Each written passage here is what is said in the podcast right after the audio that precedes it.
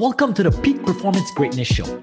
I'm Christopher Dedeyan, founder and CEO of Dedeyan Enterprises Inc. We are committed to optimize people's performance with tools such as peak performance speaking, coaching, and consulting programs for a worldwide international community. We believe that the only difference between where you are and where you want to be is acquiring the knowledge you need and consistently utilizing that knowledge to become a peak performing individual in every area of your life. Stick around until the end of the show, where we will reveal how you can become the next guest on the fastest growing inspirational educational podcast on the planet in 20 to 30 minutes. Let's go.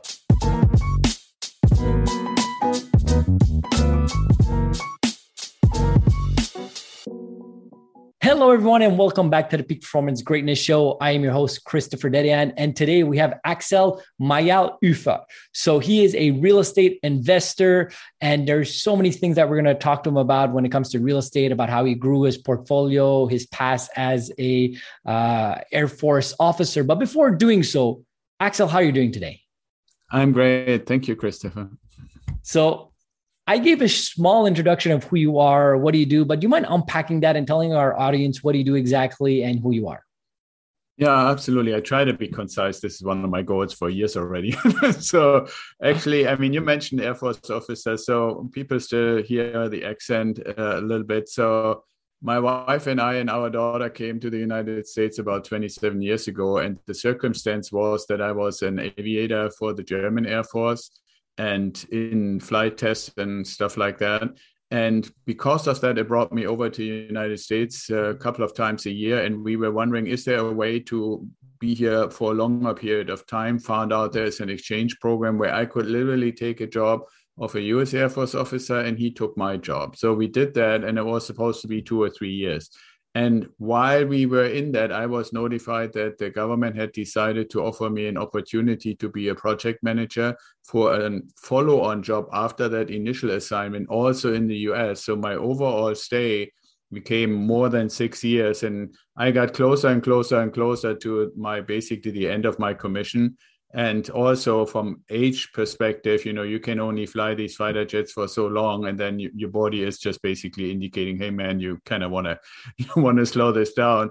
So i then retired and immediately got an offer by a software company in santa barbara to become an employee and they sponsored me for a residence and everything. And so we did that for a few years and then i started my own business in 2005 and I started looking into what can I do for retirement for myself because I, I, you know, for one, just went to kind of quote unquote early retirement with the military, but also I knew I didn't want to really go the traditional path and work forever and stuff like that.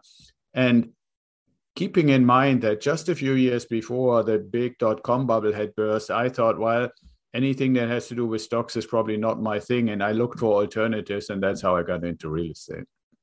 I love that story and very interesting things we're going to unpack there from you being in uh, uh, essentially the Air Force in Germany, doing an ex- essentially like a student exchange. But I didn't even know that they do that with uh, with the army, and that's a possibility. That's very interesting to learn that today. Yeah. So that swap that you did, and then pay, staying here. Tell me why did you want to stay in the states? Let's start with that. What was the allure of staying in the United States? Why was it something that was attracting you, your family, and your your your whole environment essentially?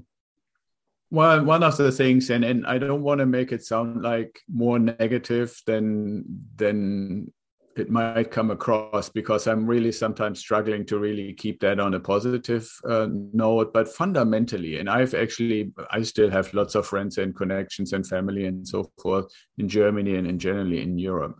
But especially for Germany, um, I would say the huge difference that we experience, especially the first few years when we came after we came over here, is that in Germany, the glass is always half empty and mm. everything is anything really. You can you throw up any topic it is first received with an enormous amount of skepticism and the first reaction is to see what's wrong with this. What what why can't this work? What what where are probably things that might not come out the way somebody is presenting it to me. And so you have to imagine this kind of like you're super skeptical.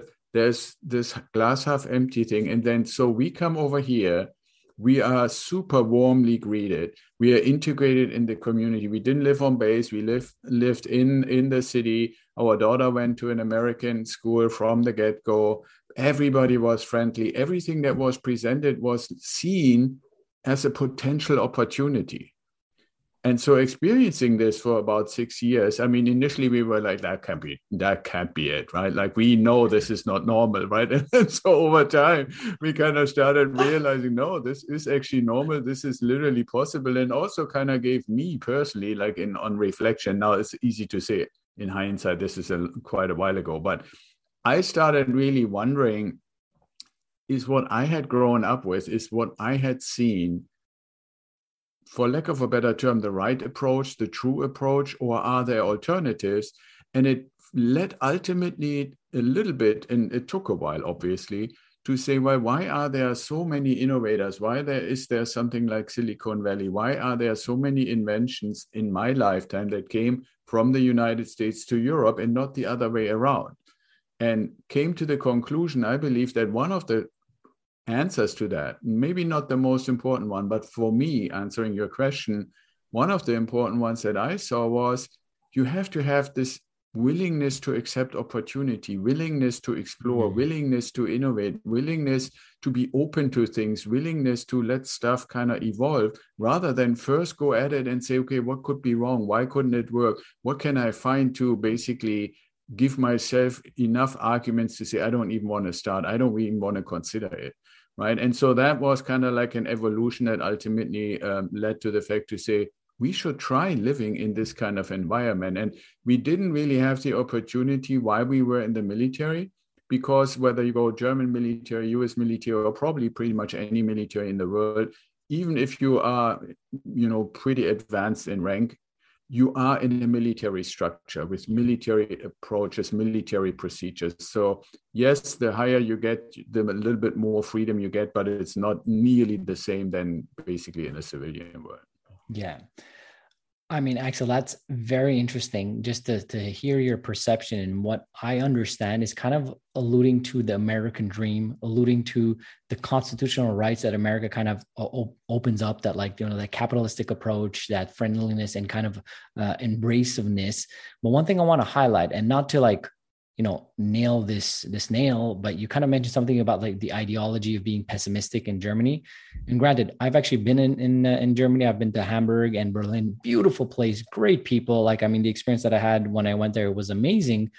But why do you think that there is that pessimistic approach? Is that something that happened after the second world war if i uh, odd say? Is that something that's just in the nature of how that european culture is? Like what would you speak to that well, one of the things, and this is my theory, uh, not a whole lot of evidence uh, to it, but I think the social environment is probably one of the important aspects to that. And what I mean by that is when you really compare the two systems, and I don't know if if the, a lot of people in the United States, other than academics who dive into this kind of stuff, really evaluate the comparison. But what I mean by that, the social environment is if you really look at how our system here in the US works is basically to say from the moment that you leave high school, the path that you get on, the life that you live, the academic studies that you, you go through, the possibility or opportunity to start a business, all of those things, how you live your life, um, where you want to live, all of this is basically your own determination you have all these choices, mm-hmm. but you also, in that sense, have these burdens to make these decisions. If you compare that uh, to the, and, and, I can mainly speak to the German system, but it's pretty prevalent in, in the other European countries with variations. You grow up where there is a system in which you are born, where the government has decided together with like elections and evolution and the constitution and so forth, that healthcare is a government need to be provided to the citizenship. Security, military, same like here. Police, fire, but also if you are falling on hard times, clothing. If you're falling on hard times, furniture. If you're falling on hard times, an apartment or a place to live. Um, if you have too little money, there is a much, much, much broader system of social welfare, right? Like, so give you an example take the pandemic. In March 2022, we had millions and millions and millions of people losing their job literally losing their job because employers say, well, I don't have any income, I can pay you, so I have to fire you. Mm-hmm. Right? We call that strangely at will employment, but there is not much will involved in that. Now, if you go to Europe, what did they do? Because of the social system and social environment, they didn't fire anybody. They have an established system that says if an employer, for no fault of their own, has to stop or reduce activities, then people are going on to something that is kind of like a, a non working work situation where you don't have to go to work. Your employer pays you about fluctuating a little bit around 50%, sometimes 60, sometimes 70% of your previous salary. And the difference is made up by the government. So you still have your job, you still have your income, you still have your life circumstances, and you're basically waiting out COVID. And there are people who have waited out COVID for 15 months now in this system. What does it mean? Well, on the one hand, it means the companies don't have to rehire new people and retrain them and stuff like that. That would be the economic lens. But it also puts you in a totally different mindset. And so, in summary, the biggest difference that I see where the skepticism comes from is that when you live in a system like that, you grow this expectation that whenever something goes wrong in your life, the government, the authorities, the politicians, the parties are required to take care of you. Mm. And if you look at the comparison here, you better take care of yourself or you're pretty much on your own. Interesting. So essentially, it's the ideology of the socialism approach, like you said, kind of healthcare towards the aspect of like, you know, kind of making your own. And that's how it kind of creates that balance of. Yeah, but there's, I mean, I want to caution that. And I told you before we started, we don't want to get into Yeah, yeah. And like we, we, we kind of dove into it. It's, there's something called social capitalism, which is what is basically practiced in Germany and other 27 other European Union countries and then there's socialism which is what russia does yeah right so you have to really and, and i'm really sad i especially the last two presidential elections here in the us i was really sad that this term was thrown around claiming that how it was described here was anywhere close to reality and it's not not at all and like i said i don't want to dive too much deeper but socialism and social capitalism are completely two different systems and then what we have is not social capitalism, it's pure capitalism. Mm, exactly. So okay. if you look at the spectrum, you would say we have pure capitalism. You better do it yourself, or you land on the streets, literally. And then this is why we have so many homeless, I believe. Then you have social capitalism, where you do capitalistic system, but you have a lot of welfare systems underneath that take care of people, okay. like I described. And then you have pure socialism, which is basically you have no freedoms and you just a puppet that is moved around by the government. Yes. So okay. So me being in Canada, we're socialist, capitalist, uh, uh, socialist with the underrun of being the capitalistic approach as well, which is the in between, which is very interesting. Right. Right. So, so that being said, let's kind of shift it back to the entrepreneur side of things. Of now, like you said, you were in the Air Force, you retired. How did you find real estate? Why did you go into it? And what do you do in that regards? I do know that you have a very solid portfolio that you've started off since you retired for $1.5 million that you're uh, having assets in that regards. Tell us a bit about that. Tell us how you help people with the real estate world. Yeah, absolutely. And I'm glad that we're moving on to that. By all means. Yeah, but so, I mean, basically, I said earlier, um, when I got into this civilian environment and on my own, starting my own business and looking for what should I do or could I do for building a retirement portfolio? And stocks were pretty much out. And I started searching for what other options are out there. And you might chuckle a little bit, but I looked because I lived in California. Okay, what do people in California do? And at the time, um, I came across a guy, kind of like a little bit of a of a European affiliation by the name of Arnold Schwarzenegger. Let's go. the Terminator himself. And yes, I knew about him and had seen movies and stuff like that. And I was aware that he had started to go into politics and wanting to become the governor of the state. But what was more interesting to me is the answer to the question what did he actually do with the money that came from the movies? And very significant amounts of that money had been over the years invested in real estate in California. Now, if anybody knows when he started making those movies that really started making money, I wish I would have been smart enough at the time to invest in real estate in California because it made him basically rich beyond financial independence mm-hmm. right? And he there's no reason that he ever needed to run for governor or needed to make another movie or anything like that.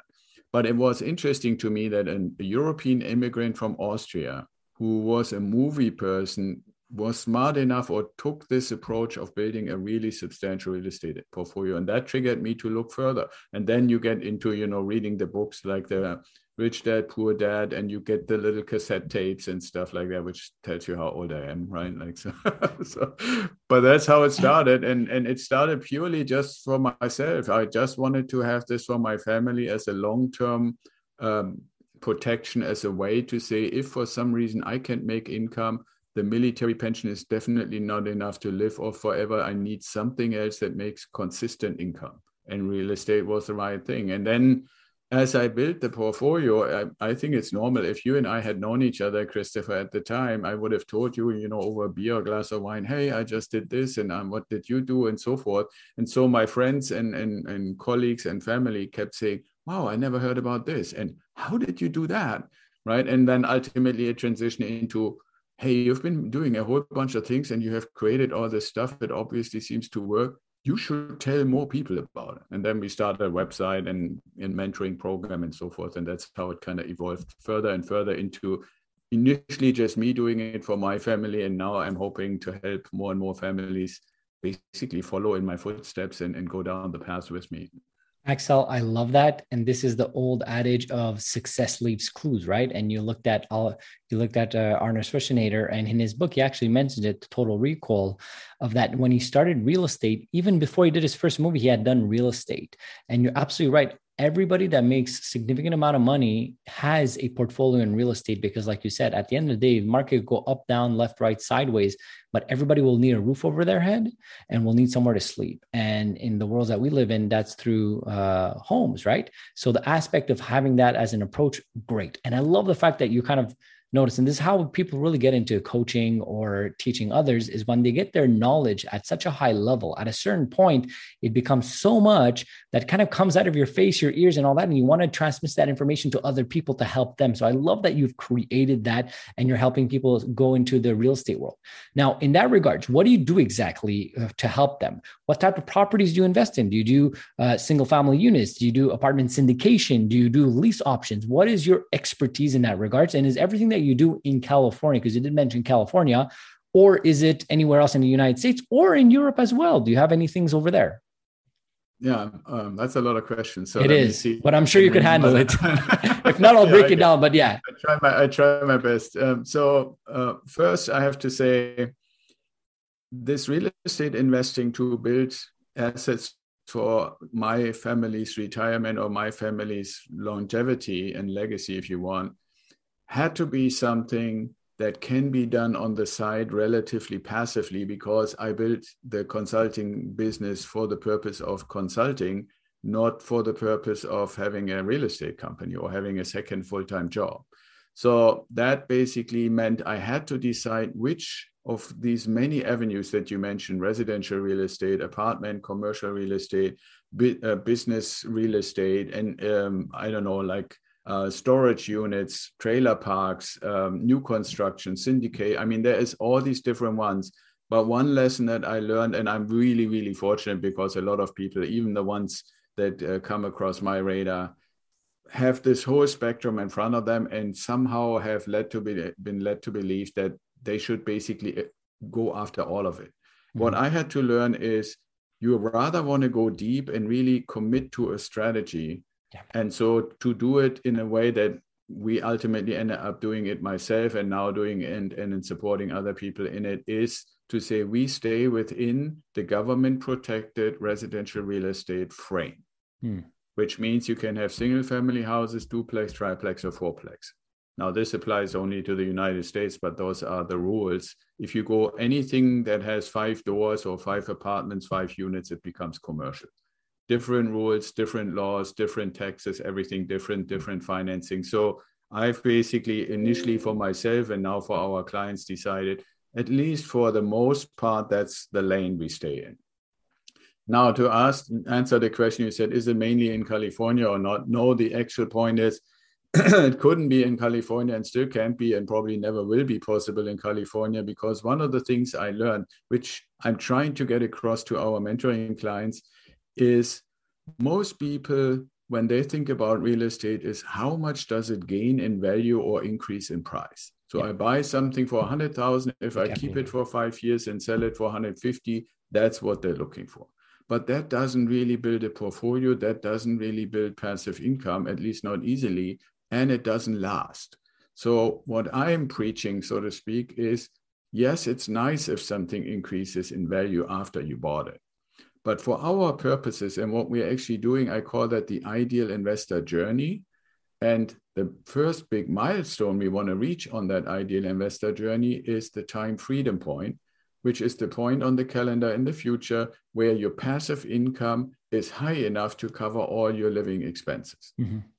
And from then on, you can go and say, okay, what other things do I want to know, do? Do I want to keep working? Do I want to reduce the amount of work I do? Maybe I want to do something that doesn't pay so much, but I can afford it because I have that passive income. So, ideal investor journey to the time freedom. And within that, when you want to make passive income, you need, and I'm preaching to look for performance, not for increase in value.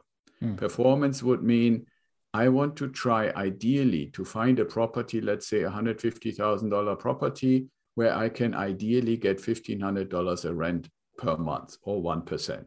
Now, that is not very easily achievable anymore, especially for quality properties, but that's where we started. Now we're more like in the $1,200, $1,300. Or if you have a $300,000 house, it's not easy to get $3,000 rent, but maybe you can get 2,300, 2,400, something like that.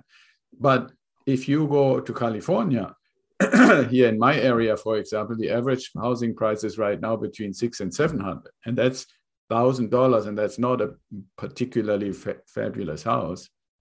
There's no way that anybody would pay me six or seven thousand dollars a month in rent, right? It, it just also makes no sense because if they actually would qualify to be able to pay that, they would be better off to just buy a place like that and have maybe 3500 or so in in mortgage payments exactly that ratio, that lack of performance in certain places, California, uh, Oregon, Washington State, New York, East West Coast, certain areas, uh, metropolitan areas, um, uh, don't have that performance, which meant for me, we had to go out of state. And so basically, the ideal investor journey is also an out of state investing journey, which then re- means for the investments themselves, we recommend and help and show people how they can work with so-called turnkey providers, which are two kinds of organizations.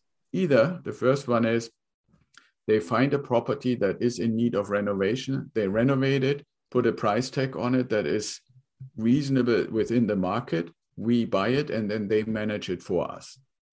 Right? So that's the one case. The other case is they find a piece of land, they build a house on it, they put a reasonable price on it, they sell it to us, and then they manage it for us. So the only difference between the two is a new build property or renovated property.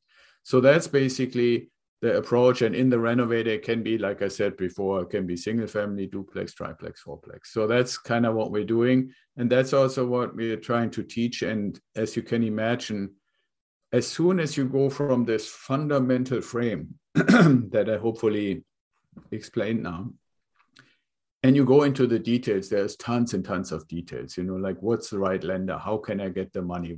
How hmm. do i uh, use my cash flow? Where do i put it while it's accumulating? How do i go from one to the second the third the fourth property? And on and on and on. There's a lot of details and all of those are basically what i say the hand holding within the mentoring program is to take you through this and always referring back to what am I doing because I'm still investing, still growing my portfolio, and what have I done in the past that has worked. I love that. Axel, I mean, the thing you just explained right now was the difference between capital gains and cash flow. And you're absolutely right. Pending where you are within your journey of an investor, I do believe what you said is 100% accurate. If you could create a or find an investment that's giving you positive cash flow and you're going to hold on to it is so much more valuable than any capital gain. Unless you need cash money fast or whatever you sell it. But like you said the game is to hold on to it as long as possible and find something that's roi positive with your cash flow. And the examples that you give buying a property that's 150 200 and getting a thousand to 200 thousand dollars or two sorry a thousand or two thousand dollars monthly uh, rent makes so much more sense than buying a property like you said in california which is 700k and an average property you're never going to get those numbers. So it's not going to make sense for you to get the positive cash flow in that regard. So i love the fact that you have that. I love the fact that you niche down down as well because i think that's where people kind of lose their sight especially as entrepreneurs of like i do everything i touch everything and all that. No the money is not in the generalist. The money is in the specialist. So if you're specialized in uh, uh, real estate for uh, uh commer- not commercial sorry real estate for residential and you know that that's your expertise you can make as much as money as somebody that's in commercial. You just have to be an expert in that. So i love that. So axel i'm going to ask you two last questions before we kind of jump off here and my next question is definitely it's very obvious that you've been a successful person just in regards to how you created your career in the army, went from Germany to the States, and now legit an afterlife or like an after a uh, career, not afterlife, after career, you've built this amazing uh, portfolio. Yeah, you're kind of laughing there, my little fumble. It's a matrix, uh, you know. Who knows? We might be in the simulation. we might be in a simulation. That's a whole other subject, and I don't know if you want to go into that, but that's a whole other subject. Yeah, we're all getting controlled. So that being said, you've created a successful career after your career as well, and something that you're going to be able to leave to your next of kin and your family. Now, this is all great, but I want to know, and this is where people like learn a lot from, not only successes, but certain failures or certain difficulties. And my question to you is within your business, within your career, within what you're doing right now, what are certain difficulties that you're going through right now? And how are you looking at them to potentially improve them? Because there's a lot to learn with entrepreneurs with the struggles they're going through and what they do to approach it. So, what is the struggle that you're going through right now as an entrepreneur, and how do you go about approaching it? Yeah, one of the struggles is, and this is maybe telling you a little bit about my personality, the whole approach, everything that we have discussed so far, comes from a real deep belief in serving others. Mm-hmm. And with that in mind, what I'm struggling with and trying to develop better systems, more systems, more approaches, more ideas is how to maintain a high level of engagement when I'm not in the immediate process of mentoring someone. Right? For those 10, 15 people that are in different stages on their ideal investor journey, we have contacts in email or text or um, Zoom sessions and stuff constantly almost. I wouldn't want to say daily, but pretty constantly. But when somebody is either not in the mentoring program or has already graduated to a level where it's more in a maintenance stage, that's a real struggle. And it's not just so much a mechanical thing on what are the activities, right? You might say, why don't you just send them another email? The point is in my, more in my mind to say i really feel that i want to serve them better stay more and more frequently engaged with them and i haven't really figured out a great way or good way to make that in a efficient right it's it's yes i mean you can send all kinds of emails but as soon as you say you go to mass sending it's not personal anymore and i i hate just as much i mean i always put myself in the shoes right I don't like to get all these kind of advertising and salesy emails. So why would I be somebody who's adding to that, right? Yeah. So it has to be touching, it has to be hitting you in the right spot, it has to be helpful and so forth. So that's basically something I would love to get input for anybody who listens to us or sees us and said, hey, here's a good idea that might help you to, you know, do that without having to get a second job and a third job and so forth. Yeah, I get that. So essentially, it's once your clients become graduates, how do you continue building that community with them and being there to support your alumni members without continually spamming emails and so on and so forth. So that that's very interesting, and we'll, definitely ask the, the audience if anybody has an idea. Comment it down below. Uh, me and Axel will look at it and so on and so forth. But yeah, very interesting in, in that regards. So my last thing to Axel, you're obviously doing some great stuff where can our audience and our listeners reach out to you if they're interested to go into real estate if they're trying to figure it out how they how can they contact you Well, the easiest way is to just go to the website idealwealthgrower.com and immediately pops up the opportunity to schedule a free um, complimentary call with me. And I do all of those myself because I feel we need to figure out if we resonate with each other, if we have basically common ground, and if you want any kind of help and support from me. And um, other than that, I would say if you just go on Google and put in ideal wealth grower, you find us on Instagram, on Facebook, on Twitter, on YouTube, and so forth. So we have been very consistent to put ourselves, at least in the sense of what we are giving out, um, in all these platforms. And my intention with that is the mentoring is so specific to each person's circumstance or each family's circumstance that we are very happy to be generous with all the rest of the information that we publish on a regular basis. Mm. I love that. So everything you mentioned will be in the show notes down below. So uh, Ideal Wealth Grower, you guys could go contact him if you have any questions that regards. Axel, thank you very much for being here. I love the conversation from even the politics side to the, the countryside to now ending up to understanding really the, the real estate and how you approach it. So a real pleasure to have you on the show. Yeah, thank you, Christopher. I really enjoyed it too. Thanks for having me. My pleasure. Christopher Dedeyan here. Thank you so much for listening to the Peak Performance Greatness Show. If you're a successful entrepreneur or entrepreneur who would like to be on this program, please visit our website at peakperformancegreatness.com. If you got something out of this interview, would you share this episode on social media? Just do a quick screenshot of your phone, text it to a friend, or post it on the socials. If you know somebody that could be a great guest, please tag them on social media to let them know about this program and don't forget to include the hashtag peak performance greatness. I love seeing your posts and guest suggestions. We regularly put out new episodes and content. To make sure that you don't miss any episode, go ahead and click that subscribe button. Your thumbs up, rating, and review go a long way to help us promote this show, and it would mean a lot to me as well as my team. You want to know more? Go ahead and visit our website at peakperformancegreatness.com or follow me on LinkedIn, Facebook, Instagram, or my YouTube channel at Christopher Dedeyan. Thank you for listening. We will see you next time. Have a blessed and grateful day.